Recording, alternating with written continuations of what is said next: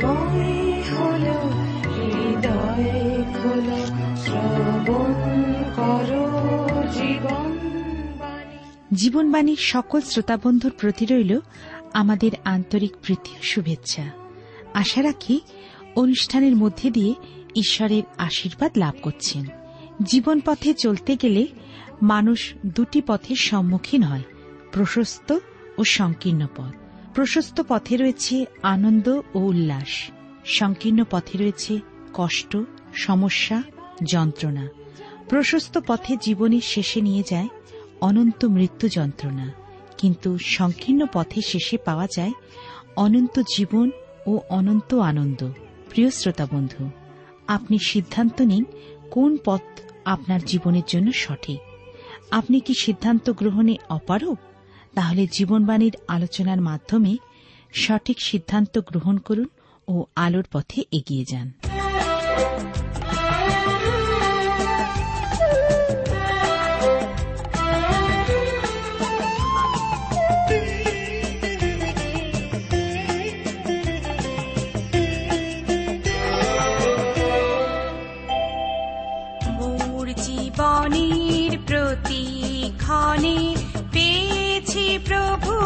প্রভুর দয়া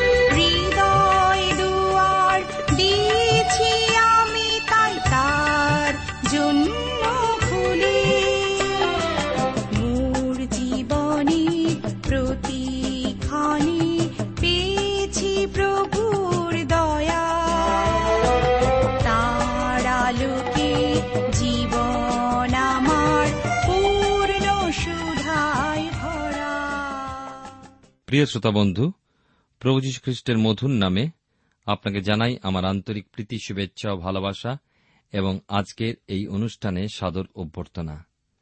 এই অনুষ্ঠানে আজকের আমি আপনাদের কাছে ধারাবাহিক আলোচনায় বাইবেলের নতুন নিয়মে করিন্থীয়দের প্রতি প্রেরিত পৌলের প্রথম পত্রের বারোর অধ্যায় থেকে আলোচনা করব।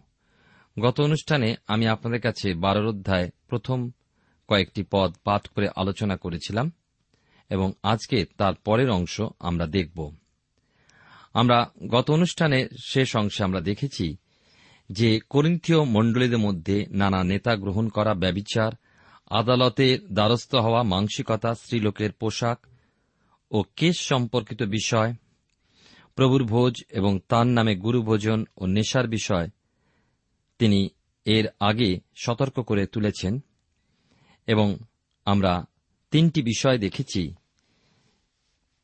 যা হল সাধু পৌল প্রকাশ করতে চলেছেন ঐক্য সাধনকারী আত্মা, প্রেমের ব্যবস্থা এবং পুনরুত্থানের মধ্যে বিশ্বাসীর বিজয় উৎসব। এটা ঠিক যে প্রতিমাগণ কথা বলতে পারে না, তারা বাকশক্তিহীন নীরব, কিছুরই মধ্যে গণ্য হয় না। তাই গীত রচক বলেছেন একশো পনেরো গীতে পাঁচ এবং ছয় পদে মুখ থাকিতেও তাহারা কথা কয় না। অর্থাৎ তারা শিক্ষা দিতে সমর্থ নয়। তারা সান্ত্বনা দিতে পারে না মানুষকে। আমরা বাইবেলে দেখি সৃষ্টিতে ঈশ্বর বাক্য দ্বারা এই বিশ্ব ব্রহ্মাণ্ড তিনি সৃষ্টি করেছেন। আর তেমনি আজকের আমরা দেখি সেই বাক্যের দ্বারা আমরা আজকের নতুন সৃষ্টি লাভ করি। ঈশ্বরের বাক্য আমাদেরকে নবজীবন দান করে। যেমন প্রতিমারা চক্ষু থাকিতেও দেখতে পায় না, আমরা দেখি যে ঈশ্বর আমাদের অন্তর ও মর্মের পরীক্ষক। তিনি শুধু বাইরেটা দেখেন না, কিন্তু ভেতরটাও দেখেন। আমরা বাইরেটা সাজিয়ে ঠিক আছি, মনোভাব দেখিয়ে আমরা চালিয়ে যেতে পারি না, কিন্তু ঈশ্বর তার অনুগ্রহ দয়াতে আমাদেরকে, আমাদের অন্তরের অন্তরস্থল তিনি দেখেন। এবং একশো পনেরো গীত পাঁচ ছয় পদে লেখা আছে, তারা মুখ থাকিত, তারা কথা কয় না, চক্ষু থাকিত দেখিতে পায় না, কর্ণ থাকিত শুনিতে পায় না, ইত্যাদি। আবার হবকুক ভাওবাদী তার পুস্তকের দুইয়ের অধ্যায় আঠেরো পদে বলেছেন, খোদিত প্রতিমার উপকার কি, যে তাহার নির্মাতা তাহা খোদন করে, চাঁচে ঢালিবার প্রতিমার ও মিথ্যা শিক্ষককেই বা উপকার কি যে আপনার নির্মিত বস্তুর নির্মাতা তাহাতে বিশ্বাস করিয়া অবাক অবস্তু নির্মাণ করে। কিন্তু জীবন্ত ঈশ্বর, সত্য ঈশ্বর তাঁর বিশ্বাসীদেরকে যে আত্মিক বরদান দিয়েছেন তার বিষয় পৌল এখানে বলছেন। আর সেই কথার সূত্রেই পূর্বের জীবন তাদের কেমন ছিল তার অবতারণা। তাই মহান সত্য খ্রিস্টীয় জীবনে প্রভু যীশু খ্রিস্টের ঈশ্বরত্বের উপলব্ধি ঈশ্বরের আত্মাধীন থেকে কখনোই আপনি প্রভু যীশুকে ক্ষুদ্র, নগণ্য বলে ভাবতে পারবেন না বা করবেন না। তার মর্যাদা হানিও। অপরদিকে পবিত্র আত্মার অধীনতা ব্যতি রেখে প্রভু যীশুখ্রিস্টকে প্রভু ঈশ্বর বলেও অভিহিত করতে পারবেন না। তবে হ্যাঁ যিশুই প্রভু। এ কথা উচ্চারণ করতে পারেন সাধারণভাবেই। কিন্তু বাইবেলের নতুন নিয়মে মথিলিখিত সুসমাচার তা সাতের অধ্যায় একুশ থেকে তেইশ পদের মধ্যে প্রভু যিশুর মুখনির্গত কথাগুলো শুনি, যাহারা আমাকে হে প্রভু হে প্রভু বলে, তাহারা সকলেই যে স্বর্গরাজ্যে প্রবেশ করিতে পাইবে এমন নয়, কিন্তু যে ব্যক্তি আমার স্বর্গস্থ পিতার ইচ্ছা পালন করে, সেই পাইবে। কেন এমন হবে ওই অবাধ্য সন্তানদের? কারণ প্রভু যিশুকে তারা অন্তর হতে প্রভু হিসাবে স্বীকার করে না। যিশুকে প্রভু বলে স্বীকারকারী, নিজেকে প্রকৃত পাপ স্বীকারকারী হিসাবে প্রভুর সামনে নত করে। ক্রুশের কাছে এসে প্রভু যিশুর সঙ্গে মিলিত হয় সে। খ্রিস্টীয় সত্য বিশ্বাসে দৃঢ় হয়ে যীশুখ্রিস্টকে প্রভু বলে স্বীকার করে, গ্রহণ করে। খ্রিস্টের সার্বভৌমত্ব খ্রিস্টীয় জীবনে গুরুত্বপূর্ণ। ও বহুমূল্য। আপনি জানেন কি? মথিলিখিত সুষমাচারের ষোল অধ্যায় পনেরো পদে প্রভুর যে প্রশ্ন, তা আপনার আমার প্রত্যেকের সম্মুখে রয়েছে। কি তোমরা কি বলো? আমি কে? সেদিন কেউ কেউ বলেছিল, আপনি এলিও। ইত্যাদি ইত্যাদি। প্রিয় শ্রোতা বন্ধু, আপনার কাছে প্রশ্ন, আপনি কি বলেন? প্রভুর শিষ্য পিতর উত্তর দিয়েছিলেন, আপনি সেই খ্রিস্ট, জীবন্ত ঈশ্বরের পুত্র। খ্রিস্ট অর্থে অভিষিক্ত। প্রভু যীশু খ্রিস্ট, তিনি শুধু ঈশ্বরের পুত্র নন, ঈশ্বর তাকে অভিষেক করেছেন। তাকে তিনি প্রেরণ করেছেন, অভিষেক করে। আপনি কি বিশ্বাস সহ এই উত্তর দিতে পারবেন? এই জগতে খ্রিস্ট ঈশ্বরের পুত্র হয়ে জন্মগ্রহণ করলেন। তিনি ঈশ্বর, ঈশ্বরের দ্বিতীয় সত্তা। পিতা ঈশ্বর, পুত্র ঈশ্বর এবং পবিত্র ঈশ্বর। তিনে মিলে এক। কিন্তু তাদের বিভিন্ন সত্তা। তিনি রাজা, অনন্তকালীন রাজা। তিনি কিন্তু এই পৃথিবীর রাজা নন। তিনি পৃথিবীর সকল মানুষের হৃদয়ের রাজা হতে থান। আপনি জানেন, যখন শিষ্যেরা পাঁচ হাজার লোককে কেমনভাবে খাওয়াবে, সেই চিন্তা করছে, তখন একটা ছোট্ট ছেলে এসে পাঁচটা রুটি আর দুটো মাছ দিল, আর তিনি প্রার্থনাপূর্বক ভাঙলেন এবং দিলেন, এবং যখন শিষ্যেরা সমস্ত লোককে খাওয়ালেন, বারো ডালা অতিরিক্ত হয়েছিল। আর তখন কেউ কেউ তাকে এসে রাজা করতে চাইলেন, কিন্তু তিনি সেখান থেকে চলে গেলেন। তিনি অভিষিক্ত, তিনি এই পৃথিবীর রাজনৈতিক রাজা হতে আসেননি, তিনি এসেছিলেন মানুষের হৃদয়ের রাজা হতে। রাজার উত্থান পতন ঘটে, কিন্তু অনন্তকালীন রাজার কোনো উত্থান পতন নেই। তিনি চিরকালীন রাজা, অনন্তকালীন রাজা। প্রভু যীশুখ্রিস্টকে প্রভু বলে স্বীকার ও মান্য না করা পর্যন্ত কেউ মণ্ডলীতে খ্রিস্টের সেবা করতে পারে না। তাই পবিত্র আত্মার ঐক্য সাধনের কার্য বিশ্বাসীদের কাছে খ্রিস্টের প্রভুত্ব প্রকাশ করে। এই ঐক্যের মধ্যে রয়েছে বরদানের বিবিধত্ব। সেই ঐক্য সাধনের পবিত্র আত্মার কাজ, সেই বিষয় আজকের আমরা বিশেষ করে শুনব। এ প্রথম করিন্তীয় তার বারোর অধ্যায় আমরা চার পদ থেকে পাঠ করব। লেখা আছে অনুগ্রহদান নানা প্রকার, কিন্তু আত্মা এক, এবং পরিচর্যা নানা প্রকার, কিন্তু প্রভু এক, এবং ক্রিয়াসাধক গুণ নানা প্রকার, কিন্তু ঈশ্বর এক। তিনি সকলেতে সকল ক্রিয়ার সাধনকর্তা। কিন্তু প্রত্যেকজনকে হিতের জন্য আত্মার আবির্ভাব দত্ত হয়। কারণ, একজনকে সেই আত্মা দ্বারা প্রজ্ঞার বাক্য দত্ত হয় আর একজনকে সেই আত্মা অনুসারে জ্ঞানের বাক্য আর একজনকে সেই আত্মাতে বিশ্বাস আর একজনকে সেই একই আত্মাতে আরোগ্য সাধনের নানা অনুগ্রহ দান। আসুন আমরা ঈশ্বর হাতে সমর্পিত হয়ে প্রার্থনায় যাই। প্রভু, তোমার পবিত্র নামে ধন্যবাদ করি এই সুন্দর সময় সুযোগের জন্য, তোমার বাক্যের জন্য। পবিত্র আত্মাই যে আমাদের জীবনে ঐক্য সাধন করে, আমাদের বিভেদ দূর করে দেয়, তা বুঝতে, উপলব্ধি করতে এবং সেই মতো জীবনে চলতে তুমি সাহায্য করো। আমাদের সঙ্গে সঙ্গে থাকো, তোমার চরণতলে সমর্পিত হয়ে প্রার্থনা তোমার যিশু নামে চাই। আমেন।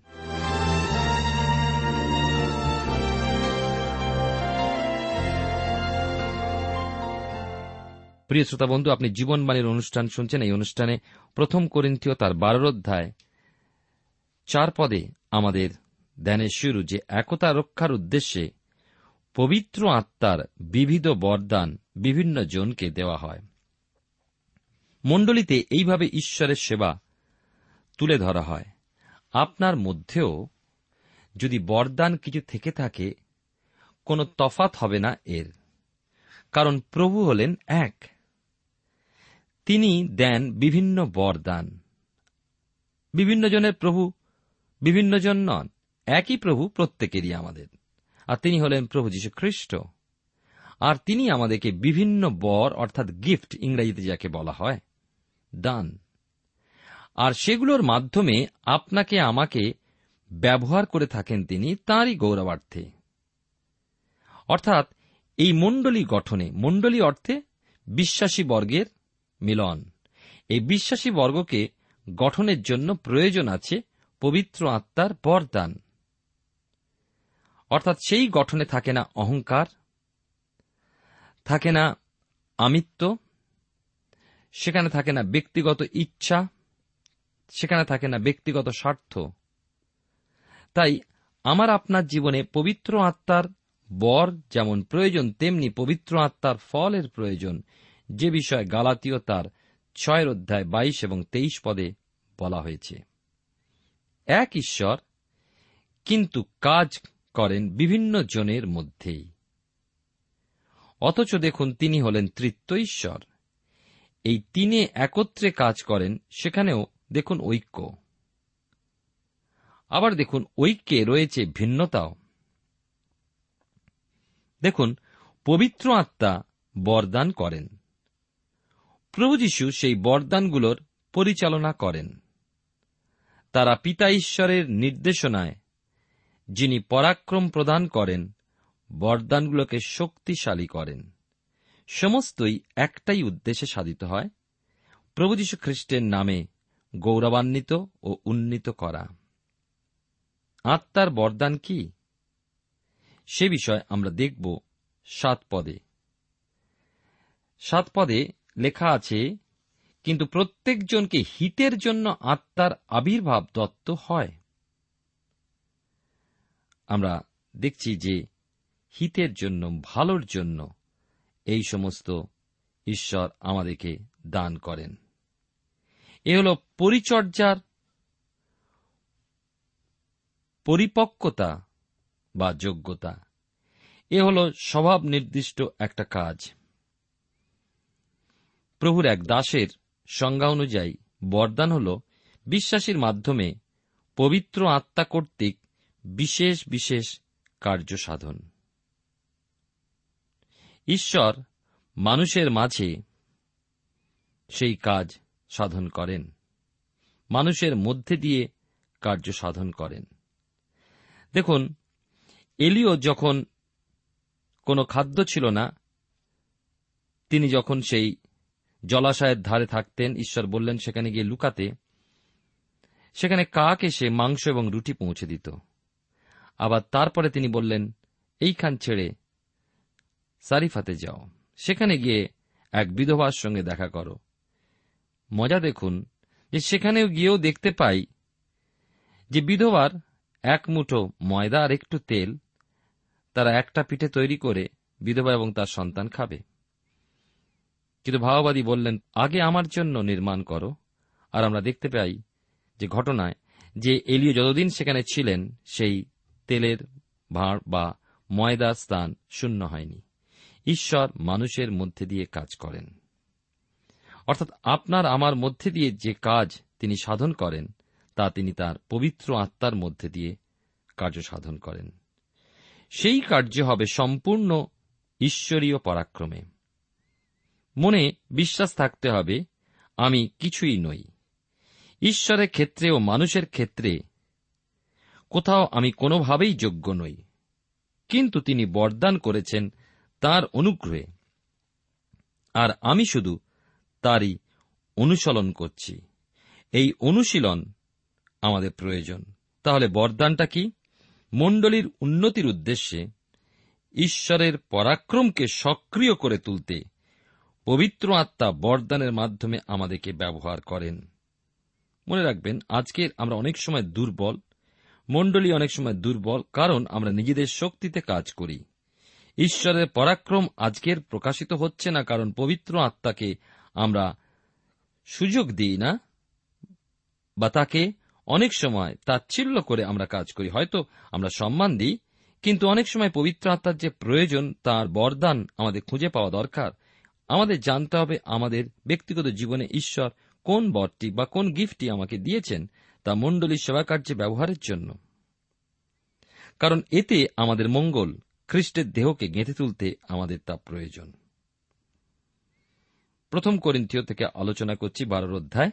আট থেকে আমি পাঠ করব এবারে, এগারো পদ পর্যন্ত। কারণ একজনকে সেই আত্মা দ্বারা প্রজ্ঞার বাক্য দত্ত হয় আর একজনকে সেই আত্মা অনুসারে জ্ঞানের বাক্য, আরেকজনকে সেই আত্মাতে বিশ্বাস, আরেকজনকে সেই একই আত্মাতে আরোগ্য সাধনের নানা অনুগ্রহ দান, আরেকজনকে পরাক্রম কার্য সাধক গুণ আরেকজনকে ভাববাণী আরেকজনকে আত্মা দিগকে চিনিয়া লইবার শক্তি, আরেকজনকে নানাবিধ ভাষা কহিবার শক্তি এবং আর একজনকে বিশেষ বিশেষ ভাষার অর্থ করিবার শক্তি দত্ত হয়। কিন্তু এই সকল কর্ম সেই একমাত্র আত্মা সাধন করেন। তিনি সবিশেষ বিভাগ করিয়া যাহাকে যাহা দিতে বাসনা করেন, তাহাকে তাহা দেন। দেখুন, প্রজ্ঞা কি? সত্যের মধ্যে অন্তর্দৃষ্টি, সত্যের সেই নিগুড় তত্ত্বের প্রকাশ। সেক্ষেত্রে জ্ঞান কি? জ্ঞান হল সত্যের মধ্যে অনুসন্ধান করা। সুতরাং দুটি পৃথক বিষয় নয় কি? শাস্ত্র আপনি পাঠ করুন বহু সময় ও পরিশ্রম দিয়ে তার জ্ঞান আহরণ করুন। তা আপনাকে ঈশ্বরের বাক্যের জ্ঞান প্রদান করবে। কিন্তু সেই পবিত্র বাইবেল শাস্ত্রের বিষয় আপনি অবগত নন, অথচ ঈশ্বরের আত্মা শাস্ত্রের সেই অন্তর্নিহিত প্রকাশ আপনার কাছে তুলে ধরবেন। তার নিগুড়তত্ত্বের প্রকাশ আপনি পাবেন, এ হল প্রজ্ঞা। আমরা অনেকে বাইবেল বুঝতে পারি না, আর সে কারণে আমরা পড়ি না, আমরা তার গভীরে যাই না, কারণ আমরা বলে থাকি, বুঝতে পারি না। কারণ পবিত্র আত্মা ভিন্ন, আমি আপনি, ঈশ্বরের বাক্যের সেই প্রজ্ঞা লাভ করতে পারি না। এই কারণে আমাদের বাইবেল পাঠের পূর্বে হাঁটু গেড়ে প্রার্থনা করা উচিত যেন পবিত্র আত্মন ঈশ্বর তাঁর সেই প্রজ্ঞা আমাদেরকে দান করেন যেন ঈশ্বরের বাক্যের গভীর বিষয় সকল আমরা জানতে ও বুঝতে পারি। এইটি একটি গুরুত্বপূর্ণ বিষয়। বাইবেল জানা ও বাইবেলের অন্তর্নিহিত বিষয় প্রকাশ পাওয়া দুটি কিন্তু ভিন্ন বিষয়। এই ভিন্ন বিষয়ের অধিকারী হয় ভিন্ন মানুষ। অর্থাৎ বাইবেল অনেকেই জানে, পড়েছেন, অনেকে মুখস্থও করতে পারেন, অনেকে অনেক ধর্মাবলম্বী ভাই বোনেরা তাদের শাস্ত্র মুখস্থ করেন। এখানেও আমি বলতে পারি যে অনেকেই বাইবেল মুখস্থ করতে পারেন, কিন্তু সেই বাইবেলের গভীর বিষয় সকল প্রজ্ঞা লাভ করা তখনই সম্ভব যখন পবিত্র আত্মা আমাদেরকে সেই বিশেষ বরদান দান করেন। পবিত্র আত্মাই এই ভিন্ন বিষয় বিশ্বাসীদেরকে দেন মনে রাখব। এই দানের মাধ্যমে কেউ পায় বিশেষ ধরনের বিশ্বাস এবং কেউ পায় রোগ সুস্থ করার ক্ষমতা। বিশ্বাস হল এক সাধারণ বিশ্বাস তো রয়েছে, কিন্তু পবিত্র আত্মার বদানস্বরূপ এক বিশেষ বিশ্বাস তা অতি পবিত্র বিশ্বাস। মনে রাখব যে পাপী মানুষ, সাধারণ মানুষ পরিত্রাণ লাভ করে বিশ্বাসেই। খ্রিস্ট যিশু তাঁর পাপ সকল নিজের উপরে বহনপূর্বক জীবন বলিদান করলেন ক্রুশের উপরে, কবরস্থ হলেন ও তৃতীয় দিবসে মৃত্যু হতে পুনরুত্থিত হলেন। তিনি আমার পাপ প্রযুক্ত শাস্তি নিজের উপরে বহন করলেন। আমি মুক্তি পেলাম, লাভ করলাম অনন্ত জীবন। এই যে বিশ্বাস, এ সাধারণ বিশ্বাস, যার দ্বারা পরিত্রাণ পেলাম। কিন্তু পরিত্রাণ প্রাপ্তির পর অনন্তকালীন প্রত্যাশায় এই পরিত্রাণপ্রাপ্ত জীবনযাপন করা, সুরক্ষিত রাখা এবং আত্মিক জীবনে আরও অগ্রসর হওয়া, প্রতি পদক্ষেপে বিশ্বাসের সিদ্ধতা রক্ষা করে জীবনের শেষ পর্যন্ত আত্মিক জীবনে এগিয়ে চলা। এর জন্য কিন্তু চাই পবিত্র আত্মার অভিষেক ও সেই অভিষেকের বরদান স্বরূপ বিশেষ বিশ্বাসের। আমাদের অনেকের জীবনে বিশ্বাস খুবই দুর্বল। বিশ্বাসের যে বৃদ্ধি আমাদের অভাব। কারণ আমরা মুখে বলি বিশ্বাস, কিন্তু হৃদয় বা বাস্তব জীবনেও কার্যে সেই বিশ্বাসের প্রকাশ পায় না। এই বিষয়ে আমরা যেন ইব্রিয়দের প্রতি পত্রে এগারো অধ্যায়ে যে বিশ্বাসের বীরদের কথা বলা হয়েছে, তাদের জীবন দেখি এবং নিজেদের জীবনকে পরীক্ষা করি যে আমরা কোথায় আছি। প্রথম পুনরুত্থানের ভাগী হতে বাহ্যিক ক্ষতি স্বীকার করতেও দ্বিধা না করা। এ বিশেষ বিশ্বাসের স্বভাব বৈশিষ্ট্য। এক প্রকার বিশ্বাস আবার রোগীকে এই ধারণা প্রদান করে যে সে কোনো ঐশ্বরিক আরোগ্য সাধনকারীর মাধ্যমে সুস্থতা প্রাপ্ত হবে। আবার আর এক প্রকার বিশেষ বিশ্বাস রোগীকে এই ধারণা প্রদান করে যে সে নিজে প্রভু যীশু খ্রিস্টের সান্নিধ্যে নিজের রোগ ও কষ্টের জন্য বিনতি তুলে ধরবে এবং সুস্থতা দাবি করবে। তার দ্বারা নিশ্চয়ই প্রভু প্রার্থনা শুনবেন, উত্তর দেবেন। সুস্থ করবেন তাকে। কোন ঐশ্বরিক আরোগ্য সাধনকারী ব্যক্তির সেখানে প্রয়োজন নেই। দৃঢ় বিশ্বাসে সে প্রভুর সঙ্গে নিজে যোগাযোগ করতে পারে, কেননা প্রভু তাকে সেই অধিকার দিয়েছেন। এই ক্ষেত্রে নিজের উপরে অহংকার সে করে না। বা ঈশ্বরের আরোগ্য সাধনকারী ব্যক্তির প্রতি অবহেলাও প্রদর্শন করে না। কিন্তু সেই পবিত্র আত্মার অভিষেক প্রদত্ত বিশেষ বিশ্বাসের বরদানের সদ্ব্যবহার করে। আর সেই বিশেষ বিশ্বাসে এই বরদানপ্রাপ্ত ব্যক্তি দুর্বল বিশ্বাসীর বা অপর কোন ব্যক্তির ব্যাধি দূরীকরণে প্রার্থনা করলে পীড়িত ব্যক্তি অলৌকিক সুস্থতা বা উত্তর প্রাপ্ত হতে পারে। এইভাবে ঈশ্বরের পবিত্র আত্মা প্রদত্ত অভিষেকে বিশেষ বিশ্বাসের বরদান প্রাপ্ত ব্যক্তি অলৌকিক কার্যসাধনপূর্বক ঈশ্বরের সেবায় রত থাকে। কতই না আশ্চর্য কার্য ঈশ্বরের পবিত্র আত্মার অভিষেক প্রাপ্ত ব্যক্তিগণ করে আসছেন। কিন্তু মহান আশ্চর্য কার্য হল সেই যা একজন অবিশ্বাসী ও অপরিত্রাণপ্রাপ্ত ব্যক্তির মধ্যে বিশ্বাস জাগিয়ে তোলার। ও তাকে পরিত্রাণ প্রাপ্তির উপযোগী করে তোলার কথা বলার ক্ষমতা পায়।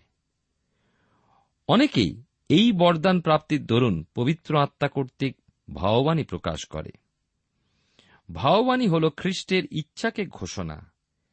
ঈশ্বরের বাক্য ঘোষণার জন্য ভাববাণী প্রকাশিত হয় মানুষকে গেঁথে তোলার উদ্দেশ্যে। এমন মানুষের আজ বড় প্রয়োজন যারা ঈশ্বরের ইচ্ছা জানবে এবং ঈশ্বরের বিশ্বাস প্রযুক্ত তার আত্মার পরাক্রমে সেই বাক্য ঘোষণা করবে। মনে রাখব, পবিত্র আত্মা আরও ক্ষমতা তাতে আস্থা পোষণকারীকে প্রদান করেন। ঈশ্বরের আত্মার প্রেরণায় কোনো ব্যক্তি কথা বলে কি ঈশ্বরের আত্মাকে অস্বীকার করে, ভ্রান্তির কথা বলে বা ঐশ্বরিক ব্যক্তির ভেগ ধারণ করে এ সমস্ত যাচাই করে নেওয়ার ক্ষমতা পবিত্র আত্মার অভিষেকপ্রাপ্ত বিশেষ বরদানের শক্তিতে লাভ করা যায়। এ বিষয়ে আমরা আগামী অনুষ্ঠানে আরও শুনব। কিন্তু আসুন ঈশ্বর হাতে সমর্পিত হই, প্রার্থনায় যাই এবং তিনি যেন আমাদেরকেও প্রত্যেককে তাঁর ইচ্ছামতো বরদানে বিভূষিত করেন। প্রেমা পিতা ঈশ্বর, তোমার পবিত্র নামে ধন্যবাদ করি আজকে সুন্দর সময়ের সুযোগের জন্য। তুমি যে বাক্য দান করেছ তার দ্বারা যেন আমরা আরও উৎসাহিত হতে পারি, তোমার নিকটবর্তী হতে পারি, তোমার শক্তি, সাহচর্য লাভ করতে পারি। তুমি আমাদেরকে তোমার সেই পবিত্র আত্মার বরদানে বিভূষিত করো, যা তুমি চাও আমাদের জীবনে উপযোগী এবং মণ্ডলী গঠনে, তোমার দেহ রূপ মণ্ডলীকে গঠন করার জন্য। তুমি তা আমাদেরকে দান করো। প্রত্যেক শ্রোতাবন্ধুর জীবনে তুমি কথা বলো। আমাদের সঙ্গে থাকো। যিশুর নামে প্রার্থনা চাই। আমেন। Thank you.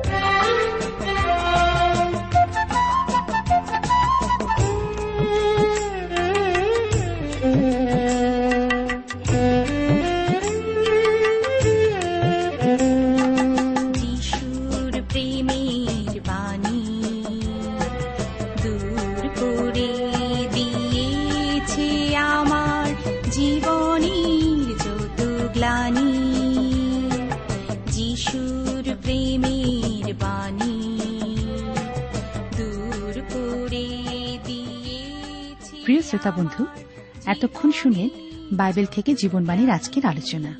আমাদের অনুষ্ঠান কেমন লাগল? যদি এই বিষয়ে আপনি আরও কিছু জানতে চান এবং আপনার যদি বাইবেল না থাকে, তাহলে বাইবেল ছাড়া এই অনুষ্ঠান আপনি কেমনভাবে বুঝতে পারছেন, আমাদের ঠিকানায় শীঘ্রই লিখে জানান। আমরা খুব খুশি হব যদি আপনি চিঠির সাহায্যে বা ফোনে এস এম এস এ অথবা ইমেলের সাহায্যে আমাদের সাথে যোগাযোগ করেন। আমাদের ঠিকানা হল Jibanbani T W R India, post box number এক ছয় নয় দুই পাঁচ, কলকাতা, সাত লক্ষ চৌত্রিশ। আবার বলছি, Jibanbani T W R India, post box number এক ছয় নয় দুই পাঁচ, কলকাতা, সাত শূন্য শূন্য শূন্য তিন চার। আমাদের ইমেলের ঠিকানা হল Bengali TTV at radio eight eight two dot com আবার বলছি Bengali TTV at radio eight eight two dot com আমাদের phone number two four three eight double zero four five two four three eight double zero four five এবং আমাদের mobile নাম্বারটা লিখে নিন nine four double three four nine seven two three five আবার বলছি nine four double three four nine seven two three five আজকের সময় এখানেই শেষ। বিদায় নিচ্ছি। নমস্কার।